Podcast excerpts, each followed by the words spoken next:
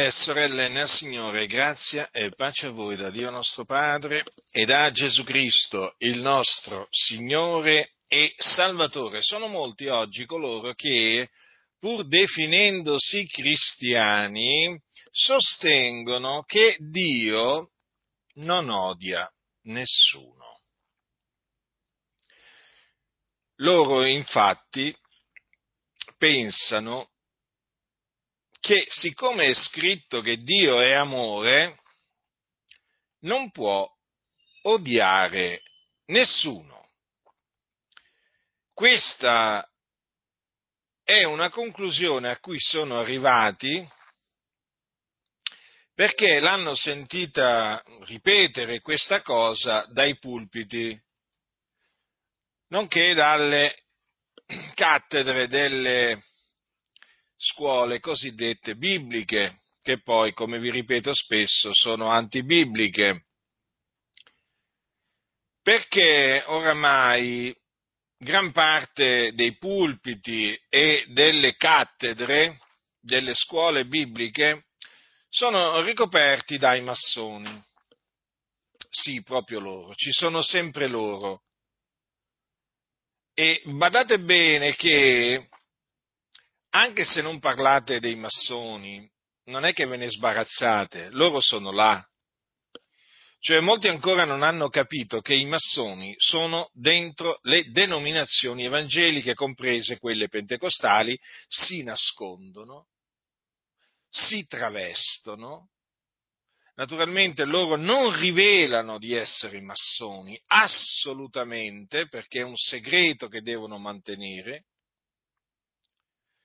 sono capaci a mentirti spudoratamente, perché sono chiamati a mentire spudoratamente, per cui loro ti diranno che non sono massoni.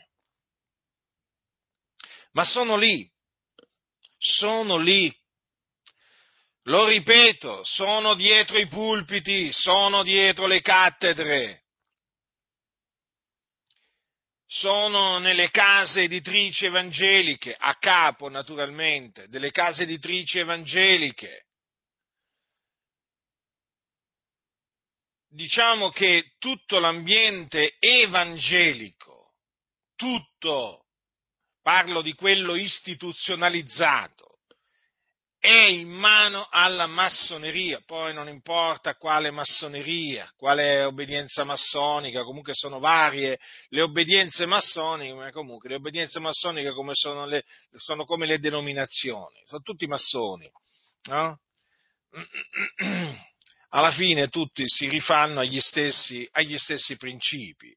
Allora io ribadisco per l'ennesima volta, tutto l'ambiente protestante, tutto l'ambiente pentecostale, sia ben chiaro questo, è quello istituzionalizzato, eh, naturalmente le chiese istituzionalizzate, quindi sto parlando delle denominazioni che hanno un riconoscimento giuridico o che hanno anche, oltre al riconoscimento giuridico, un'intesa con lo Stato, sono in mano alla massoneria, sono controllate, dirette, dalla, influenzate dalla massoneria.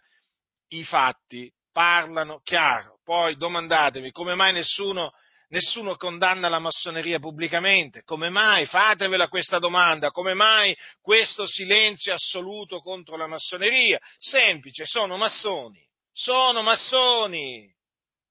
Il silenzio loro contro la massoneria è la dimostrazione che sono massoni, o col grembiule o senza grembiule, non ci interessa proprio a noi se hanno il grembiule o non hanno il grembiule, sono massoni nel loro cuore, hanno la massoneria nel loro cuore Ecco perché parlano, ragionano e pensano come i massoni. Non andate a chiedere al pastore se c'è il grembiule massonico o qual è la loggia dove è stata iniziata la massoneria. No, no, no. Voi i massoni li potete riconoscere, li riconoscete tranquillamente da come parlano, da come ragionano, da come pensano, da come operano.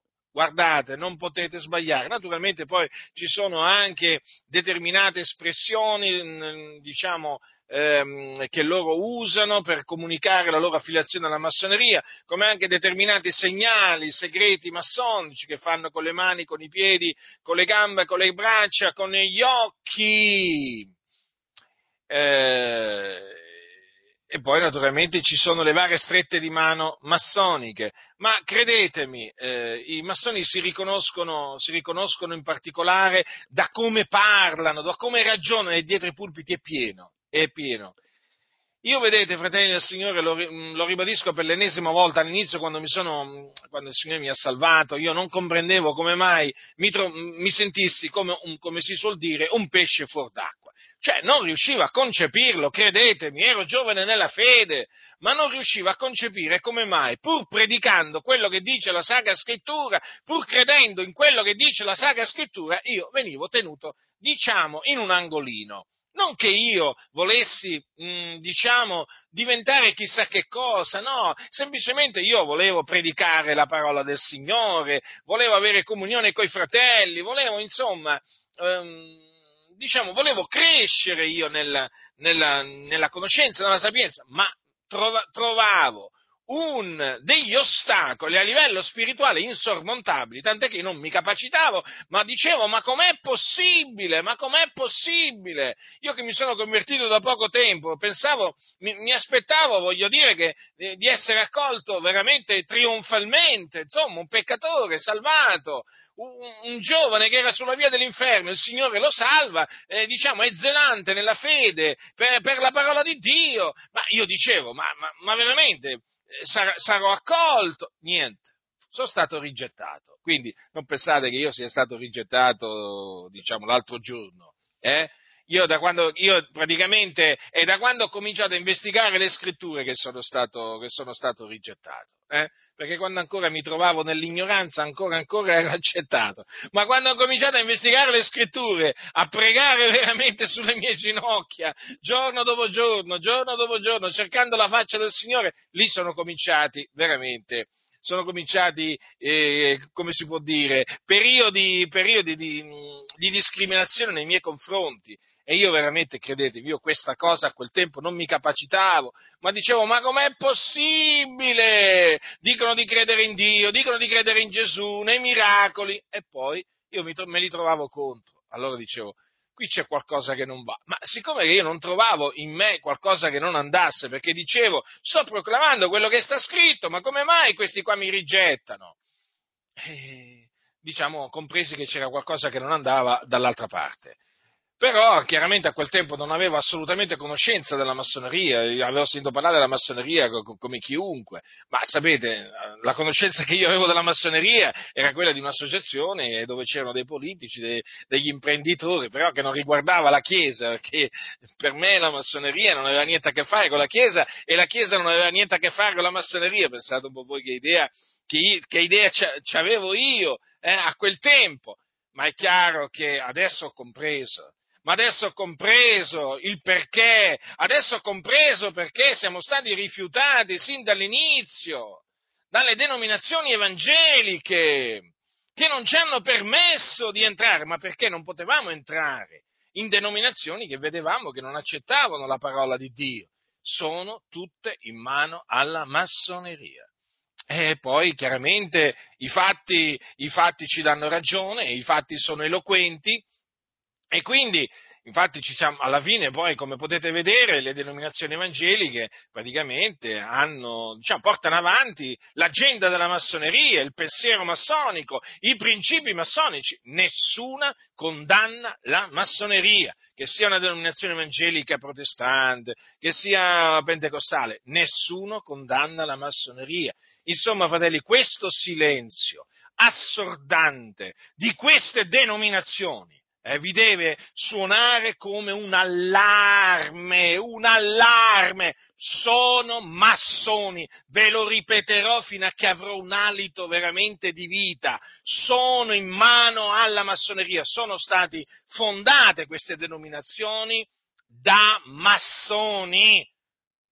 Ma se persino le assemblee di Dio in Italia dico persino le assemblee di Dio in Italia, sono state fondate da un massone che si chiamava Henry Ness, eh, un famoso pastore pentecostale dell'Assemblea di Dio USA, eh, della città di Seattle.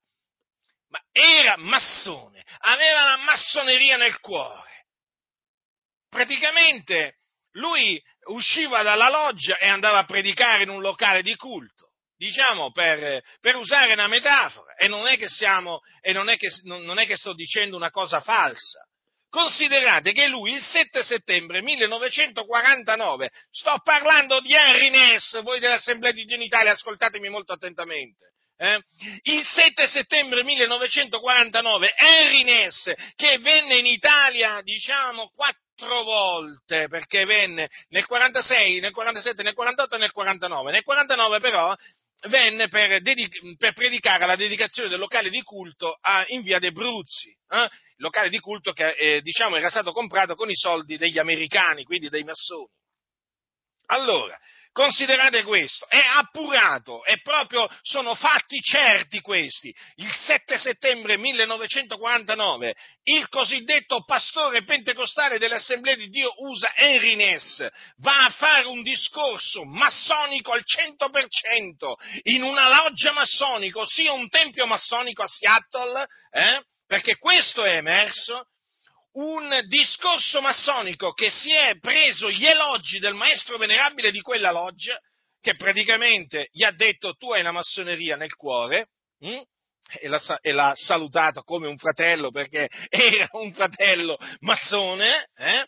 e praticamente gli ha detto che i pensieri che lui aveva esposto erano pensieri in totale accordo con, diciamo, il credo massonico, della paternità di Dio, della fratellanza dell'uomo. Ebbene, il 7 settembre, dunque, attenzione, va a fare questo discorso massonico lì a Seattle, in quel tempio massonico. Il 9 settembre riceve la lettera dove riceve i complimenti e i saluti del suo fratello maestro venerabile eh, David, eh, mi pare, Green.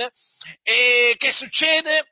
Il 2 ottobre 1949 Henry Ness è qui in Italia e sapete dove? Sapete dove?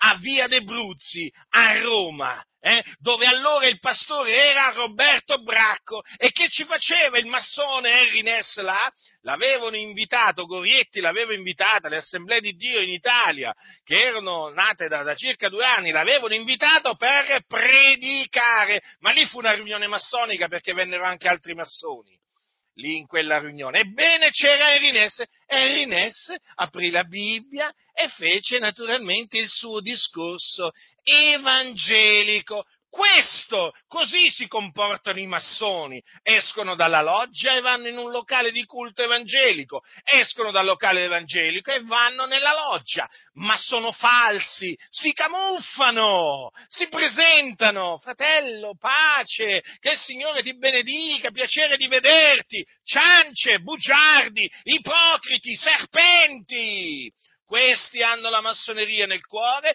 poi quando si presentano, diciamo, nel locale di culto, fanno i pastori fa, fanno i pastori, o meglio, fanno la parte dei pastori, ecco perché non siete edificati, ecco perché non siete incoraggiati, ecco perché non avviene nulla a livello spirituale quando questi parlano, sembrano dei preti, anzi peggio dei preti, eh? perché hanno la massoneria nel cuore, questi non hanno l'Evangelo nel cuore. Avete capito allora in mano a chi siete? Siete in mano a massoni, a persone doppie, fasulle, e non vi meravigliate, questi sono attori, questi questi sono dei bugiardi, vi dicono, vi dicono, che credono nella parola di Dio a voi, poi quando vanno, quando vanno dai loro fratelli massoni sapete cosa dicono della Bibbia? Che non è la parola di Dio, è uno dei tanti libri sacri che esistono sulla faccia della terra e lo mettono a livello del Corano e di, di altri libri.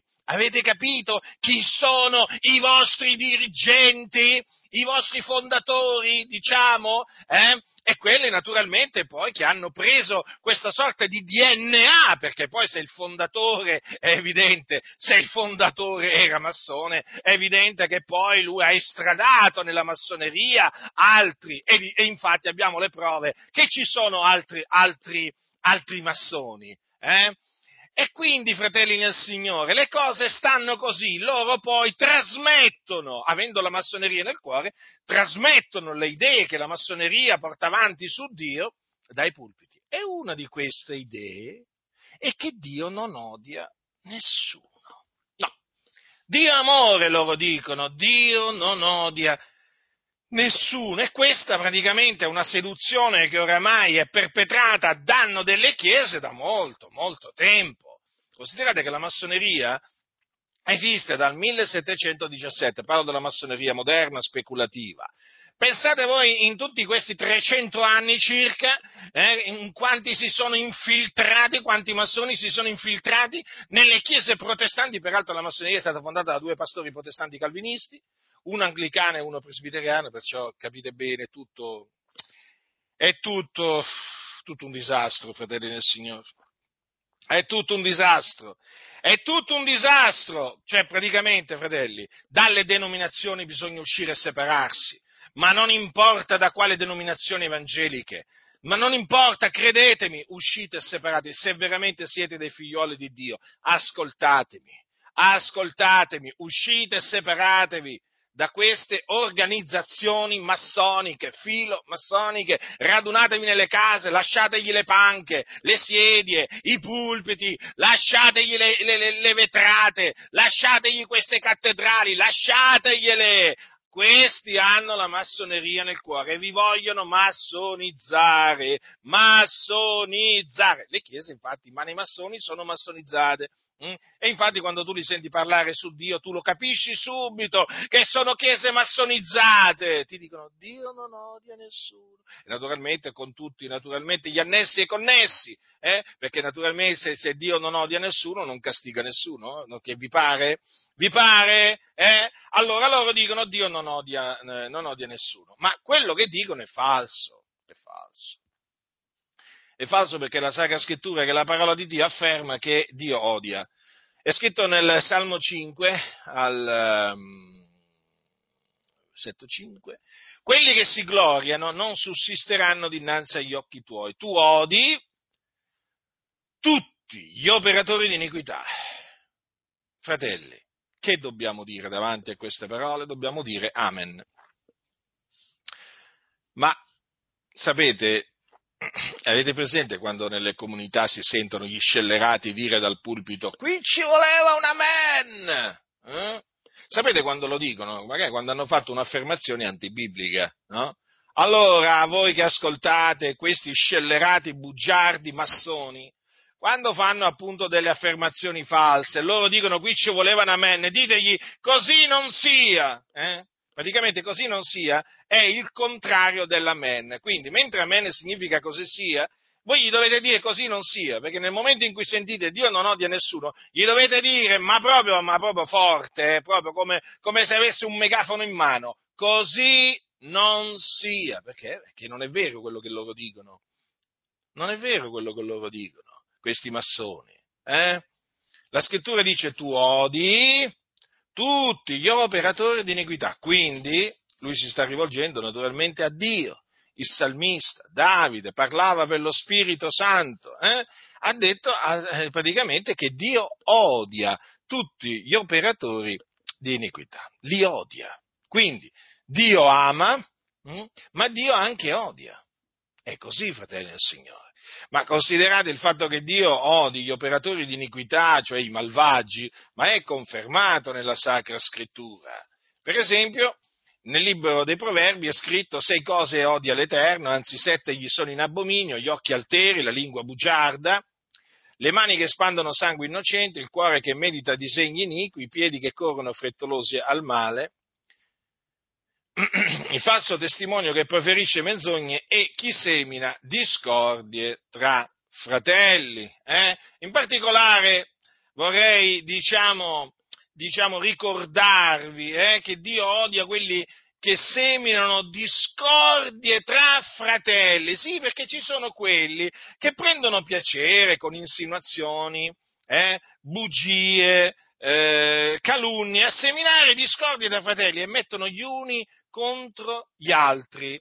questi sono oltraggiatori, maldicenti che una volta scoperti vanno proprio allontanati, cacciati via dalla Chiesa, perché sono come i filistei che guastano il campo di Dio. Non bisogna avere niente a che fare con costoro, anche se si dicono fratelli, sorelle, ma i maldicenti oltraggiatori con loro non bisogna mettersi e quando si manifestano non bisogna indugiare, allontanarli, allontanarli questi qui seminano discordi tra fratelli e riescono proprio a dividere, a creare divisioni. Questa è gente carnale, capite?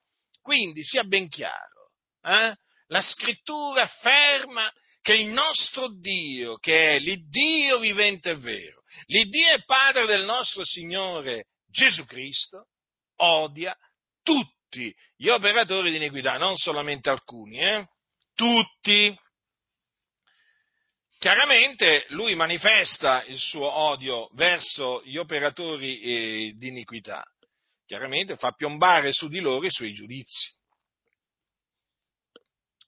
Sì, perché Dio punisce gli operatori, gli operatori di iniquità. Vi ricordate Sodoma e Gomorra? Sodoma e Gomorra e le città circonvicine. Leggiamo in Giuda quanto segue. Dice così, stessa, nello stesso modo Sodoma e Gomorra le città circonvicine, essendosi abbandonate alla fornicazione,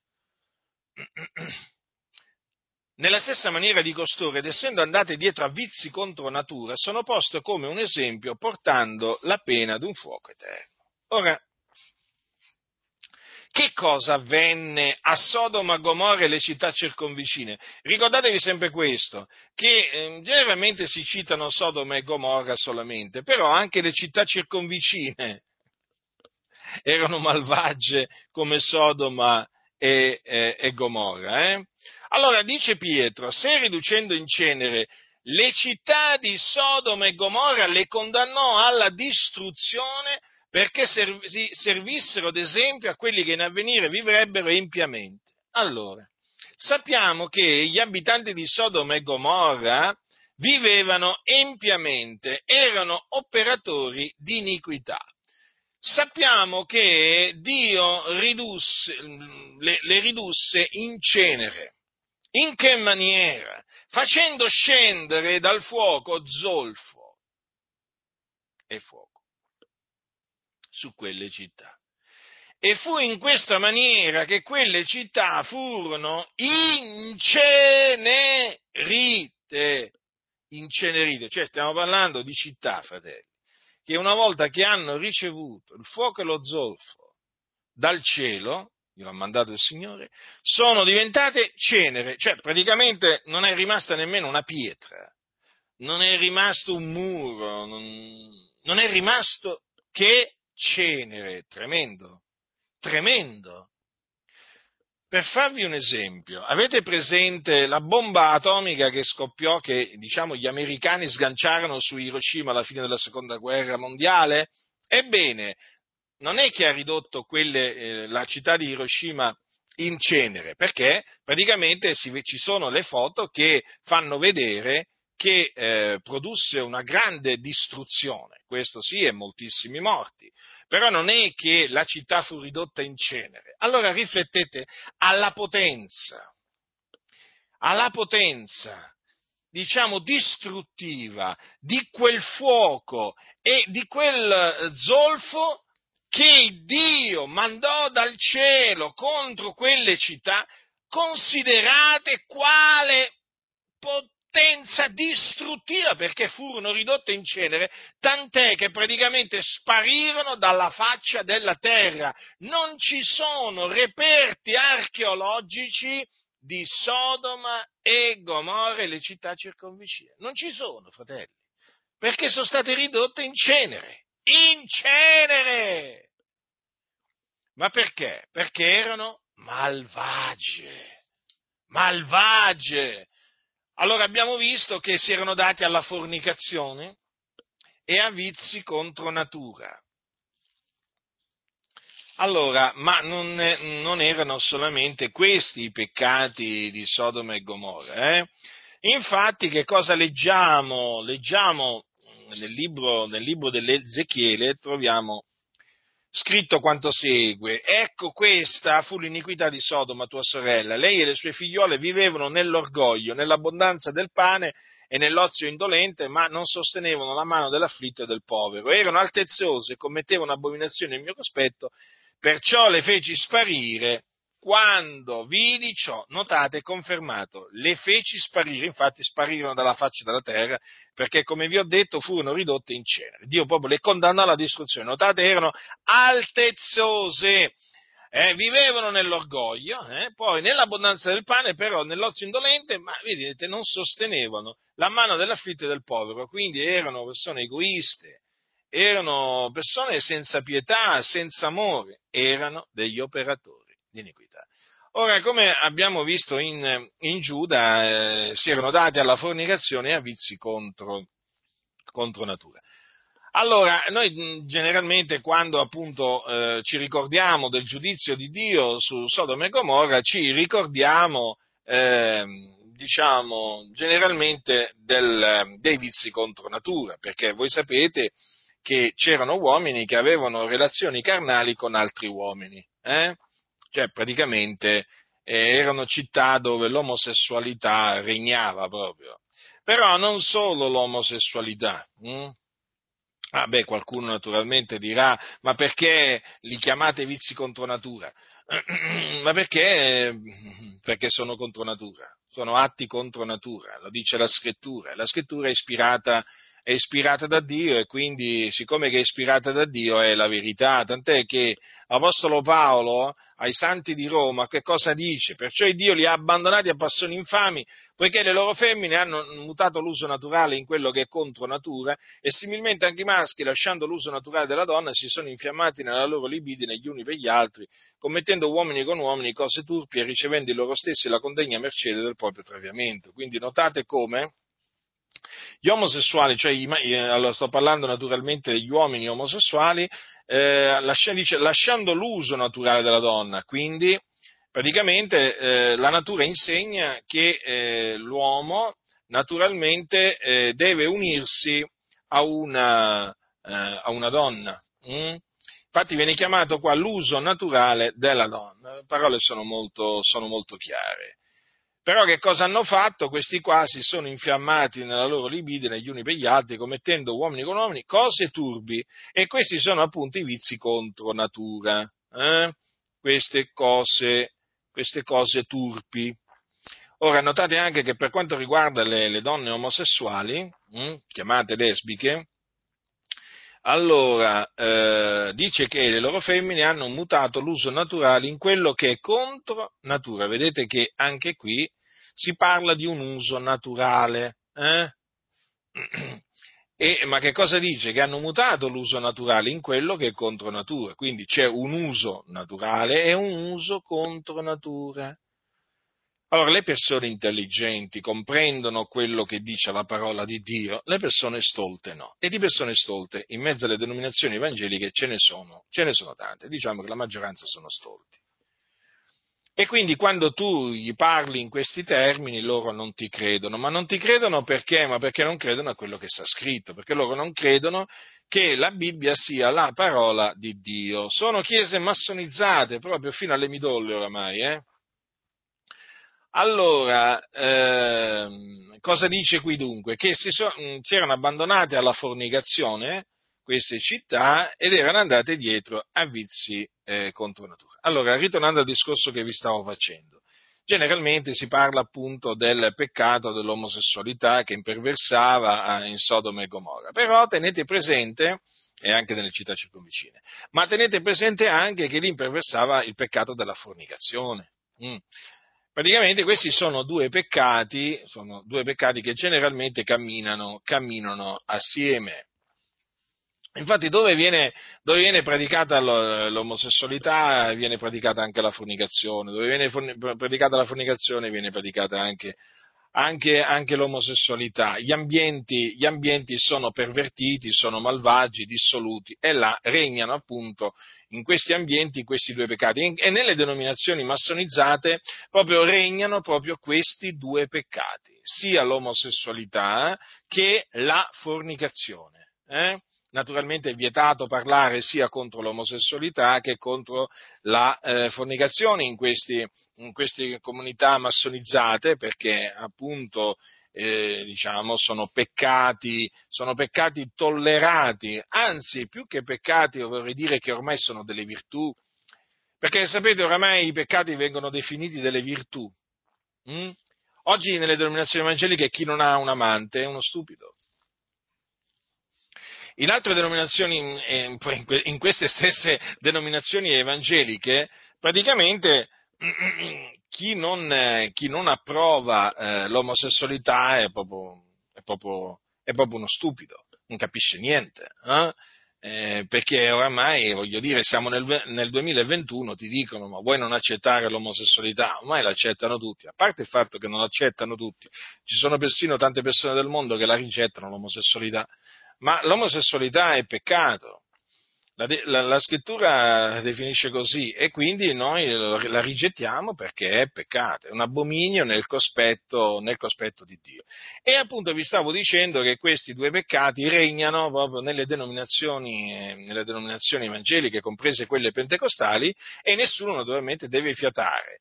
Nessuno deve fiatare perché è pieno, è pieno di fornicatori, eh, come anche pieno di omosessuali voi, se, se, veramente dal pulpito, se veramente dal pulpito un pastore si mette veramente a predicare contro la fornicazione e l'omosessualità, io vi dico che rimane poco tempo in quella comunità, ma veramente rimane poco tempo, lo prendono e lo sbattono fuori dalla denominazione. Perché oramai, diciamo, contro il peccato non va, non va predicato, come non va predicato contro la massoneria, perché ognuno praticamente viene ritenuto libero di gestirsi sessualmente come vuole. Eh? Bisogna, bisogna, che le chiese si adeguino ai tempi, loro dicono, devono camminare al passo dei tempi, quindi se la società dichiara la fornicazione una cosa lecita, anche loro la dichiarano lecita. Se la società dice che eh, l'omosessualità non è, non, non, è, non è, peccato, ma è semplicemente un orientamento sessuale come, è, come lo è l'eterosessualità, beh allora cosa, cosa, succede? Beh le chiese si adeguano e si sono adeguate perfettamente, tant'è che adesso i fornicatori e gli omosessuali si trovano proprio a loro agio proprio sulle sedie di questi locali di culto, perché? Perché praticamente in questi locali di culto ai fornicatori, agli omosessuali, come anche ai ladri, agli omicidi, agli oltraggiatori, ai bestemmiatori, spiritisti, maghi, mettete, aggiungeteci proprio pedofili e così via, gli viene detto Gesù ti ama. Capite che bel messaggio che gli viene detto? Eh? Gli viene detto Gesù ti ama, cioè Dio vi ama, vi accetta così come siete, non dovete cambiare vita, ma perché dovete cambiare vita? Il Signore vi accetta così come, come siete, Dio guarda il cuore, non è che al Signore interessa se tu uomo, eh, diciamo, vai con un altro uomo, no, ma il Signore non guarda queste cose, o se tu hai un amante, no, il Signore non guarda neppure queste cose, ma il Signore non gli interessa neppure se tu rubi, se tu ammazzi, se tu abortisci, se tu violenti i bambini, se tu sacrifichi i bambini a Satana, se tu vai a sedute spiritiche, se tu pratichi la magia bianca, la magia nera, se, insomma, se pratichi qualche arte divinatoria al Signore queste cose, a Dio, non gli interessa niente al loro Dio al loro Dio, che è un falso Dio, è l'Iddio della massoneria, eh? che praticamente ama gli operatori di iniquità. Avete capito? Dunque li ama, il Dio della massoneria, di queste chiese massonizzate, ama gli operatori di iniquità e gli dice io vi accetto così come siete. Eh? Ecco perché non c'è bisogno di predicargli il ravvedimento, ecco perché non c'è bisogno di predicargli la conversione, no, perché il loro Dio li accetta così come sono e non t'azzardare a esortarli a ravvedersi, a convertirsi, a dirgli che se non si ravvederanno e non si convertiranno andranno all'inferno. Ti prendono, ti prendono, eh, quelli incaricati del servizio d'ordine, ti accompagnano fuori. Eh? Capite? Ti accompagnano fuori. Disturbo della quiete pubblica, eh, certo, ci mancherebbe altro. Tu vai a disturbare praticamente le coscienze dei peccatori, eh? E quindi che fine ti aspetta? Via dai locali di culto delle chiese massonizzate. Eh? Vabbè, se ci vuole questo, vabbè. Ci vuole alcuni per capire che il muro, che, che, che, uno, che quello è un muro, devono andarci a sbattere la testa. Oh, glielo stiamo dicendo da tanto tempo. Guardate che quello è un muro. Guardate che quello è un muro. Niente, niente. Pensano che sia un cuscino. Tu gli dici è un muro, stai attento. No, pensano che sia un cuscino. Poi quando gli vanno a sbattere la testa dicono, ah, è vero, è un muro, non è un cuscino. Ah, ecco, quindi hai bisogno di andare proprio a, a, a, con la testa contro per capire che è un muro. Ci sono quelli che veramente hanno dovuto proprio ricevere delle bastonate terribili eh, da queste denominazioni massonizzate per capire che avevamo ragione. Ma abbiamo ragione, ma non perché, voglio dire, eh, per chissà quale ragione Abbiamo ragione perché ci atteniamo a quello che è la parola di Dio e poi conosciamo la situazione. Allora, fornicazione e vizi contro natura, proprio sono gli stessi peccati che abbondano nelle denominazioni, nelle denominazioni evangeliche. Allora, riflettete un momento, fratelli del Signore. Allora, Dio condannò alla distruzione Sodoma e Gomorra. Mm? Eh, vivevano impiamente, le loro erano opere inique. Notate come Dio manifestò il suo odio verso gli operatori di iniquità. E badate bene, salvò il giusto Lot però, eh? Ricordatevelo sempre, salvò il giusto Lot. E ci tengo, ci tengo a ribadirlo, il giusto Lot. Chiamatelo così, non chiamatelo come lo chiamano gli evangelici massonizzati, eh? che lo definiscono mondano, carnale, senza il senso delle cose di Dio. Ascoltatemi, se c'è qualcuno che è carnale, mondano, che non ha il senso delle cose di Dio, sapete chi è? È quello che appunto dice queste cose di Lot. Appena quindi sentite dire a uno di questi scellerati pastori, eh, che Lot era mondano, carnale e così via, eh, ricordatevi che quello di cui lui accusa Lot è lui, lui. Quello è un empio, quello è un operatore di iniquità, perché il giusto Lot, se la scrittura lo chiama così, non era né mondano e né carnale, lo chiama il giusto e quando la scrittura chiama qualcuno giusto vuol dire che era giusto agli occhi di Dio, appunto agli occhi di Dio, del solo vero Dio, ma non agli occhi dell'Iddio dei massoni che stanno dietro i pulpiti. No, per quello Lot era mondano carnale, ma sono loro i carnali e i mondani, ma sono loro, ma sono loro, ma potrei fare una, una lista di peccati veramente, mh, mm, di questa gentaglia veramente carnale e mondana che non ha il senso delle cose di Dio eh, che raccontano le barzellette su Gesù, sugli apostoli, su Noè, su Abramo, ma questi sono i carnali, ma questi sono i mondani, eh, che appena escono dal locale di culto si vanno a mettere mezzi nudi al mare, ma sono loro i carnali e i mondani, ma sono loro che si cibano dell'immondizia veramente più immonda, eh, ma sono loro ma sono loro che quando aprono la bocca veramente è uno spavento, tanto la mondizia, l'immondizia che esce dalla loro bocca, ma sono loro i mondani e i carnali, bugiardi, che praticano la menzogna veramente come se niente fosse, ma sono loro, sono, che si fanno beffe di Dio, o meglio, pensano di farsi beffe di Dio eh, e di quello che sta scritto, ma sono loro i mondani e i carnali, non Lot. Lot si tormentava ogni giorno la sua anima giusta. Notate cosa dice la scrittura, l'anima giusta. Ve lo ripeto, deve entrarvi dentro la parola del Signore, quindi prendetela e deponetela nel vostro cuore, l'anima giusta di Lot si tormentava ogni giorno, eh, Lot si tormentava ogni giorno l'anima giusta, aveva un'anima giusta quindi, quindi non era mondano, non era carnale. E perché si tormentava ogni giorno l'anima giusta? A motivo delle loro inique opere. Eh?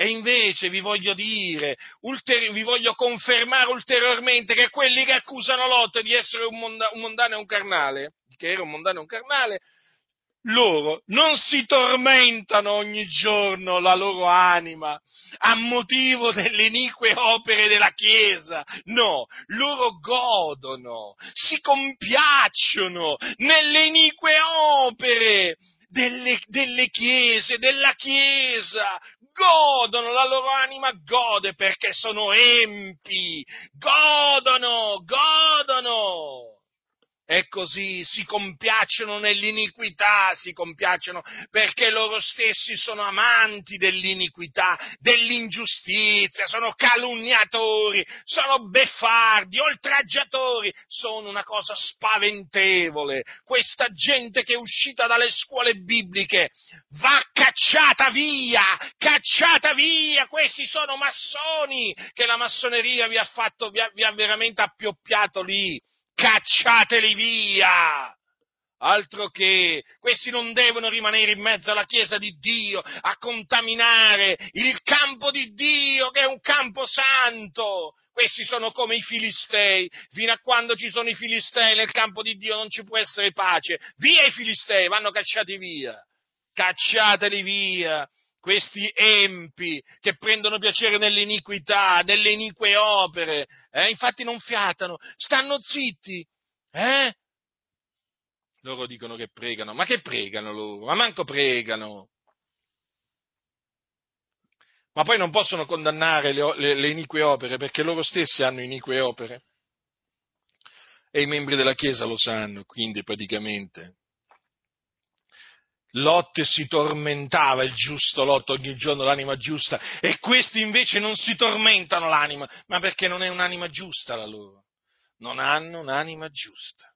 Ma i giusti soffrono, i giusti veramente soffrono, si tormentano la loro anima in mezzo a queste denominazioni, non possono veramente fare a meno di parlare contro le inique opere di questi scellerati e poi vengono cacciati, naturalmente, è normale, non c'è posto per i giusti, non c'è posto per i giusti Lot nelle denominazioni evangeliche perché non c'è posto per i discepoli di Gesù Cristo, c'è posto per i massoni, c'è posto per i mafiosi, gli andranghetisti, i camorristi, c'è posto per gli spiritisti, gli astrologi, i satanisti, i bestemmiatori, gli oltraggiatori, i fornicatori, gli omosessuali, i pedofili, c'è posto per tutti, ingresso libero per tutti, tranne che per i santi dell'Altissimo. Eh? Infatti sono loro il bersaglio di costoro. Eh? E vi potrei veramente raccontare tante storie realmente accadute di uomini e donne che sono stati scherniti, oltraggiati, cacciati via come degli empi da queste denominazioni, ma perché queste denominazioni, ve lo ripeto, sono in mano alla massoneria. Quindi, Dio odia gli operatori di iniquità, naturalmente manifesta il suo odio verso costoro giudicandoli, castigandoli, facendoli morire. Sì, perché il nostro Dio fa morire, non è che solo fa nascere, fa anche morire. Il nostro Dio è tremendo. Alcuni cosa pensano? Che Dio non fa morire? Ah, Dio fa nascere solo, quindi non fa morire. Ma questi qua non credono in Dio, non credono che Dio uccida l'empio, non ci credono non credono in Dio. Io ve lo, ve lo, continuo a ripetere, ma ve lo continuo a ripetere queste cose, perché è la verità. Questi non credono che Dio sia Dio ogni giorno, come dice la scrittura, non credono che Dio, eh, che Dio castiga le nazioni, non credono che Dio odia io, tutti gli operatori di iniquità, non credono che Dio si vendica dei suoi avversari, come dice la scrittura. Questi non credono a niente. Eh, ma ci sarà una ragione per cui quando poi questi qua dove si, si incontrano, eh? Può capitare, eh? non, non, è che desideriamo incontrarli, però capita. Ma ci sarà una ragione per cui non c'è comunione con costoro? Eh? Ma ci sarà una ragione, ma certo, perché loro sono nelle tenebre, loro prendono piacere nelle tenebre, loro amano e praticano la menzogna. Noi la menzogna lo, la odiamo, loro la amano e la praticano. Fatemi capire come si può andare d'accordo con questa gente. Come si fa andare d'accordo con questa gente? È impossibile. Adesso ho capito perché non riuscivo ad andare d'accordo con quelli e potrei fare la lista. Eh? Adesso ho capito. adesso ho capito e ringrazio colui che mi ha fatto capire ma ringrazio sempre Lui che mi ha fatto capire perché mi ha preservato, mi ha liberato dal laccio di questi uccellatori malvagi, seduttori, corrotti, furbi, furbi! Oh, sono furbi questi, eh? Sì, perché in queste denominazioni ti dicono, oh, devi essere astuto come i serpenti. Capito cosa ti dicono? Praticamente ti stanno dicendo di essere astuto come il diavolo. No, Gesù ha detto siate prudenti come i serpenti, ma loro dicono astuti. E infatti sono astuti. Oh, hanno un'astuzia questa gente proprio. Ma veramente che fa ribrezzo solamente a sentirli parlare, a vedere, agire, sono astuti. Astuti, tendono delle trappole, gente che insinua, gente che sul loro letto medita il male per portarla a compimento al giorno. Questi non pensano a farti del bene, pensano a farti del male, soprattutto come a fare per storcerti denaro. Uh, ne inventano sempre qualcuna, ne inventano sempre qualcuna. Poi in questo periodo non vi dico, in questo periodo non vi dico dove la torta si è ristretta, è quasi scomparsa, eh? Eh, adesso è rimasta poca torta, eh, praticamente eh, poca torta, tanti guai. Praticamente si stanno sbranando l'un con l'altro perché questi servono mammona e quindi adesso non possono più arraffare come arraffavano ne, nell'età dell'oro, come si suol dire, eh? e adesso, adesso, è tutto cambiato e adesso si sbranano tra di loro, stanno, si stanno manifestando per quello che sono, eh? dei servitori di Mammona, amanti non del Signore, mm, ma amanti di Mammona. Questo sono costoro. Ma comunque io vi continuo ad avvertire, fratelli nel Signore, eh? fino a che il Signore mi darà questa grazia, lo farò veramente volentieri, con piacere, con estremo piacere vi continuerò a mettere, a mettere in guardia. Dio, Dio quindi odia tutti gli operatori di iniquità e nella Sacra Scrittura abbiamo l'esempio di Sodoma e Gomorra e delle città circonvicine, appunto un, un esempio lampante di come Dio poi eh, chiaramente manifesta il suo odio verso costoro distruggendoli, castigandoli. Ma attenzione, perché c'è un giorno in cui gli tutti gli operatori di iniquità saranno gettati nel fuoco eterno. Eh sì, perché esiste il fuoco eterno, la genna. E là saranno tormentati per l'eternità. Ora, è chiaro che se il Dio getterà costoro nel fuoco eterno vuol dire che li odia, non vi pare? Certo che li odia. La scrittura dice la verità. Allora, in Matteo, quando Gesù appunto spiegò la parabola delle, delle zizzagne, disse queste parole. Ascoltate attentamente. Disse così. Allora, perché i discepoli appunto gli chiesero di spiegargli la parabola delle zizzanie del campo. Allora Gesù rispondendo disse loro, colui che semina la buona semenza è il figlio dell'uomo. Il campo e il mondo, la buona semenza sono i figlioli del regno, le zizzanie sono i figlioli del maligno. Il nemico che le ha seminate è il diavolo, la mietitura è la fine dell'età presente. I mietitori sono angeli.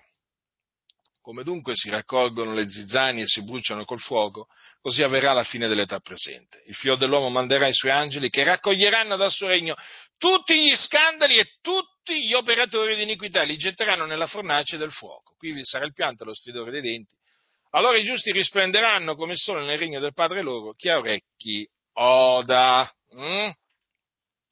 Allora, notate che qui è scritto che eh, il, figliolo dell'uomo, quindi Gesù Cristo, manderà i suoi angeli eh, che raccoglieranno dal suo regno tutti gli scandali e tutti gli operatori di iniquità. Che cosa abbiamo letto nei Salmi? Che Dio odia tutti gli operatori di iniquità. Qual è la fine che faranno gli tutti gli operatori di iniquità, quindi che sono odiati da Dio? Saranno gettati mm, nella fornace del fuoco. Allora, sia chiaro, tutti gli operatori di iniquità passeranno l'eternità nello stagno ardente di fuoco di zolfo o fuoco eterno o genna. Questo è proprio stabilito da Dio. Naturalmente questa è una manifestazione chiaramente di giustizia, della giustizia di Dio, perché Dio è un giusto giudice, Dio è, eh, Dio è giusto, ama la giustizia e quindi farà sì che essi saranno gettati nello stagno ardente di fuoco e di zolfo. Ma vorrei farvi notare un'altra cosa. Avete notato che costoro vengono chiamati figliuoli del maligno? Perché sono gli stessi, eh? Allora, tutti gli operatori di iniquità che saranno gettati nella fornace del fuoco sono figliuoli del maligno, cioè del diavolo. Come dirà qualcuno? Ma il diavolo ha, ha, ha dei figli? Sì, il diavolo ha dei figli anche dei servitori. Allora vorrei farvi notare questo. E ce ne sono di figli del diavolo in mezzo alle denominazioni, eh? ma tanti. Allora ascoltate, si riconoscono. Da questo sono manifesti i figlioli di Dio e i figlioli del diavolo. Chiunque non opera la giustizia non è da Dio, e così pure chi non ama il suo fratello. Notate cosa c'è scritto.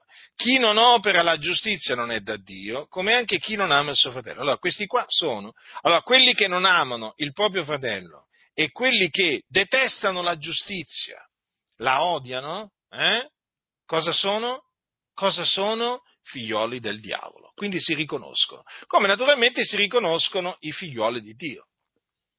E quanti ce ne sono che appunto non operano la giustizia nelle denominazioni evangeliche? E quanti ce ne sono che non amano il fratello? Eh? Mm? Tanti. Quanto odio che c'è verso la giustizia e odio verso i fratelli. Quindi tutti costoro saranno gettati eh, nello, nel, nel fuoco eterno e nel fuoco eterno sarà gettato, voi sapete, anche il diavolo, come anche i suoi angeli saranno gettati nel fuoco eterno. Quindi considerate un po' l'eternità che aspetta i figlioli del maligno, ossia tutti gli operatori di iniquità. C'è un'eternità nel fuoco, nel fuoco, un'eternità piena di tormenti, perché saranno tormentati giorno e notte, nei secoli dei secoli. Pensate, nei secoli dei secoli, cioè per l'eternità, fratelli del Signore. È terribile. È terribile la fine che aspetta tutti gli operatori di iniquità, ma d'altronde sono figlioli del maligno. E Dio li odia. Dunque, che diremo davanti a queste cose? Eh? Che diremo? Temiamo il Dio tremiamo nel suo cospetto, viviamo in maniera degna di Lui, confessiamo a Lui i nostri peccati, al fine di essere purificati dai nostri peccati, al fine di ottenere la remissione dei nostri peccati, perché tutti falliamo in molte cose. Ma rimaniamo con il Signore, eh? rimaniamo con il Signore affinché il Signore rimanga con noi, fratelli non abbandoniamo il Signore, altrimenti Dio ci abbandonerà. Cosa dice la scrittura? Se lo rinnegheremo, anche Egli ci rinnegherà. Chi rinnega il Signore lo abbandona. Quindi non abbandoniamo il Signore. Rimaniamo uniti al Signore. Eh? E che il suo timore ci stia sempre nel nostro cuore. Temere il Dio. È il principio della sapienza, fratelli. Temiamo il Dio. Chi teme il Dio ne avrà del bene. Non date dunque ascolto a coloro che vi dicono che Dio non odia nessuno, che Dio non è un vendicatore, che Dio non castiga nessuno, eh? E naturalmente non credete neppure a quelli che vi dicono che alla fine saranno salvati tutti. Perché dicono che Dio non può condannare nessuno a, un'etern- a un'eternità nel fuoco. È inconcepibile, è inconcepibile, non riesco a concepirlo un Dio così. Eh, che problema tuo, non è mica nostro il problema, ti devi ravvedere e convertire. Se non puoi concepire un Dio così vuol dire che tu non credi in Dio e quindi ti devi ravvedere, convertire. Oggi sono molti quelli che non riescono a credere a quello che sta scritto, ma perché sono massoni, perché i massoni gli dicono non credete a quello che sta scritto, eh? Perché la Bibbia contiene errori, la Bibbia contiene tante cose inesatte, la Bibbia non è la parola di Dio. Eh? E allora loro cercano in tutte le maniere di distaccarvi dalla parola di Dio. Ma voi, fratelli, continuate a deporre la parola di Dio nel vostro cuore, abbiatela sempre pronta sulle vostre labbra, anche per turare la bocca a questi massoni che vanno dicendo che Dio non odia nessuno. È chiaro che questi credono in un altro Dio, hanno un altro Dio, fratelli del Signore, hanno un altro spirito. Eh? Quindi vigilate, eh? vigilate non vi fate sedurre da vani ragionamenti, perché questi sono ragionamenti vani, questi che fanno questi, eh? con, la, con, tanta di dolcezza sulle labbra. Eh? Ma fratello, sai, ho trovato un commentario dove spiega veramente, eh, diciamo bene, queste, queste espressioni difficili per espressioni difficili intendo tu odi tutti gli operatori di iniquità, queste sono, queste sono espressioni difficili per loro, no? Eh, pensa, se queste sono cose difficili, pensa alle cose veramente difficili cosa sono. Ebbene, tu gli dici, senti, guarda, io del tuo, del tuo commentario non me ne faccio proprio niente, eh? tienilo, tienilo, per te, eh, ma io non mi interessa niente perché è scritto così, così è scritto, così così noi predichi- così crediamo e così predichiamo. Quindi, cioè, voglio dire, a noi non ci interessa quello che ha detto Tizio Caio Sempronio nel commentario e così via. Eh? I commentari scritti da massoni, eh? perché poi vai, scavi, scavi, scavi, vai a trovare quel commentario l'ha scritto un massone. E quindi siamo sempre punto da capo, fratelli del Signore, i massoni un po' dappertutto. Eh, una volta mi dicevano, Putindro, ma tu vedi i massoni dappertutto. Vabbè, adesso non me lo dicono perché evidentemente li vedono anche loro dappertutto hanno scoperto che i massoni sono dappertutto e ci voleva il virus.